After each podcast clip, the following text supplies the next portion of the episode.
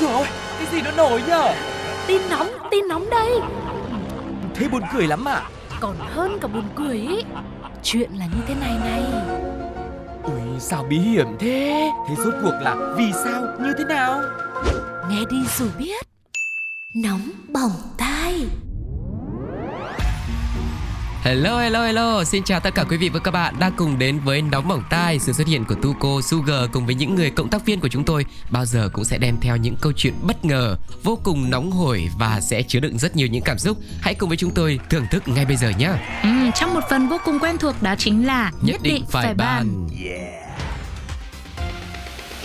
Nhất định phải ban Nỗ lực là một trong những yếu tố quan trọng là chìa khóa quyết định đến sự thành công hay thất bại của mỗi người. Đây là sự chăm chỉ, cống hiến, gắng hết sức mình để làm một việc gì đó, hoàn thành các nhiệm vụ yêu cầu dù là khó khăn hay là trở ngại đến đâu.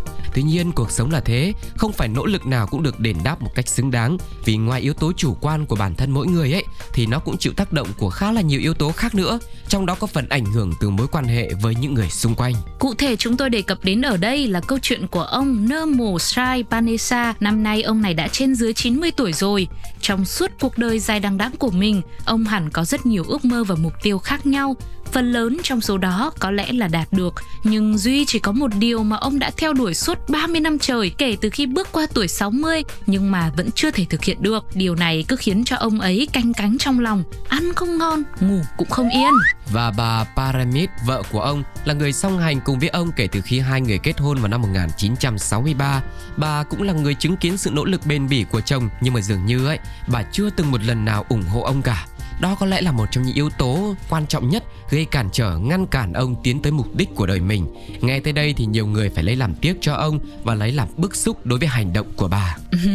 Nhưng mà nghe thêm một chút nữa thôi thì chúng ta sẽ chẳng biết phải nhận định câu chuyện này như thế nào bởi vì mục đích mà ông chồng, ông à, nơ mồ của chúng ta nỗ lực theo đuổi suốt gần 30 năm qua đấy là lại tìm cách là ly hôn với người vợ của mình Ừ. thì làm sao mà vợ ủng hộ cho được đúng không ạ? Bởi vì thế bà Baramit hẳn nhiên là không đồng ý với quyết định này của ông nên cứ thế là từ chối rồi. Vâng, và cụ thể thì trong hồ sơ mà gửi tòa ấy thì ông khai rằng từ năm 1984, cuộc hôn nhân của ông đã tồi tệ đến mức không thể hàn gắn được. Trong năm đó thì ông đã được uh, điều chuyển đến một thành phố khác để công tác, nhưng mà vợ ông thì lại từ chối chuyển đi cùng với chồng. Hơn một thập kỷ sau vào năm 1996, ông này đã lần đầu tiên đệ đơn ly hôn với lý do là bị đối xử tệ bạc, bị ruồng rẫy. Với trường hợp này thì tòa án cũng khá là đau đầu, nhưng mọi lý lẽ của người chồng đều bị bác bỏ và cảm thấy được thuyết phục hơn bởi những lời bộc bạch của người vợ. Bà cho rằng bà đã cố gắng hết sức để duy trì mối quan hệ thiêng liêng của họ rồi. Bà cũng khẳng định sẵn sàng chăm sóc chồng những năm tháng cuối đời và cũng không muốn ra đi và bị kỳ thị là một người phụ nữ đã ly hôn. Ừ, sau đó thì uh, tòa tối cao Ấn Độ cho rằng việc cho phép ly hôn sẽ là bất công với người vợ này. Mọi người không nên quên rằng uh, thể chế hôn nhân chiếm một vị trí đặc biệt và đóng vai trò quan trọng trong xã hội của đất nước này. Vì vậy không nên chấp nhận rằng hôn nhân tan vỡ không thể hàn gắn như một công thức bó buộc để có thể giải quyết vụ ly hôn này.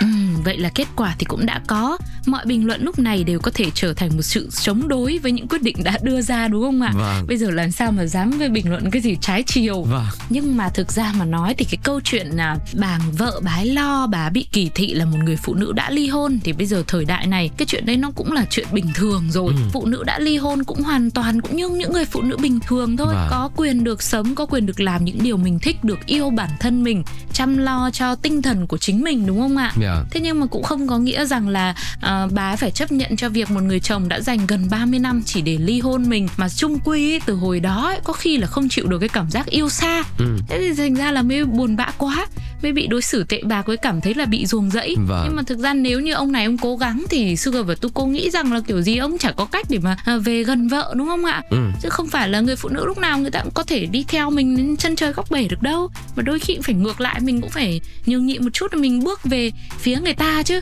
trong những cái câu chuyện ngôn tình ấy người ta hay bảo rồi bây giờ có một ngàn bước thì à, anh sẽ bước 999 bước còn một bước là em đi cơ mà Vâng. đây ông này ông lại bắt bà đi bà không chịu là đúng rồi Vâng, thế thì sau cái quyết định đấy thì mong rằng là bà sẽ chăm sóc ông như là lời hứa ở ban đầu Ừ. đó và mong ông sẽ tiếp tục nỗ lực như cái cách mà ông đã nỗ lực đâm đơn ly hôn trong suốt gần 30 năm qua nhưng mà theo một cách khác tức là tích cực hơn, chấp nhận cái sự thật này và ở bên cạnh nhau tìm cách để chung sống hòa bình với người vợ của mình. Còn bây giờ thì chúng ta sẽ cùng nhau đến với những bình luận của cộng đồng mạng xem họ đã nói gì quý vị nhé. Ok Phải tôi là tôi cũng không ly hôn luôn, cho ông này bỏ tức. Ôi trời ơi! Tôi đang tò mò, vậy gần 30 năm đó họ có chung sống với nhau không nhỉ? Chứ nếu không hề gặp gỡ thì kể cũng tội cho ông chồng. Uh-huh. Đấy, người ta còn có người mà ly hôn không thành. Mình thì tìm mãi người kết hôn chả có đâu. Đen thôi, đỏ quên đi! Nhất định phải ban Vàng thử lửa, gian nan thử sức, câu tục ngữ này có ý khuyên rằng một người khi đương đầu với khó khăn thì cũng như vàng trong quá trình tinh luyện, dù lửa nóng tới đâu, khó tới cỡ nào cũng không được nản lòng mà phải trau dồi cố gắng thêm nữa. Thế nhưng sau câu chuyện của nóng bỏng tai ngày hôm nay thì có lẽ chúng ta sẽ phải công nhận thêm một công dụng nữa của vàng đó là thử thách tình yêu. Anh mà không mua vàng cho em ấy thì chứng tỏ là không có yêu em rồi. Chẳng biết đây có phải là câu nói mà người vợ của A Mách đã nói với A Mách hay không. Chỉ biết rằng tối một ngày không phải ngày kia, không phải ngày đó cũng chẳng phải ngày ấy, mà là một ngày nọ, Amach sinh năm 1984 ở thị trấn Đa Phước, huyện An Phú, tỉnh An Giang, đang điều khiển vỏ lãi, một loại thuyền máy, từ khu vực khóm Hà Bao 2 về hướng chợ thị xã Tân Châu. Khi đến đoạn sông thuộc ấp Vĩnh Lợi 1, xã Châu Phong, thị xã Tân Châu thì Amach phát hiện chiếc xà lan của chị Trần Thị Thanh Thùy sinh năm 1986 trú tại địa phương đang neo động cặp bờ sông mà xà lan thì đây nhưng mà người đâu chẳng thấy nhỉ. Vậy nên người này liền tiếp cận leo lên để trông coi hộ đồ đạc của chủ xà lan. Thế nhưng muốn trông hộ thì phải biết trong xà lan có gì chứ. Thế là anh này mới dùng dây chì để mở khóa cabin rồi à, vào trong buồng lái ấy, phát hiện số tiền ờ, đâu đó là 75 triệu với lại một điện thoại di động uh, hiệu quả táo cắn giờ 13 Pro Max. Ngay sau đấy, anh lập tức nghĩ tới đợt này ở nhà vợ hình như cũng đang buồn phiền, mơ màng vì không có vàng hay sao ấy. Nên thôi, trông coi giúp đỡ gì tầm này, có ai nhờ đâu mà giúp. Thế là Amac đã lấy luôn số tài sản kia đem về cho vợ. Biết đâu vợ lại yêu mình nhiều hơn thì sao? Nghĩ là làm Amac mới đem về nhà, nói với vợ yêu của mình và đưa cho cô này, cất giữ. Ngày hôm sau thì hai vợ chồng đem số tiền trộm được đi mua 9 chỉ vàng 24 carat với giá 50 triệu đồng. Số tiền còn lại thì người vợ cất giữ tiêu xài cá nhân.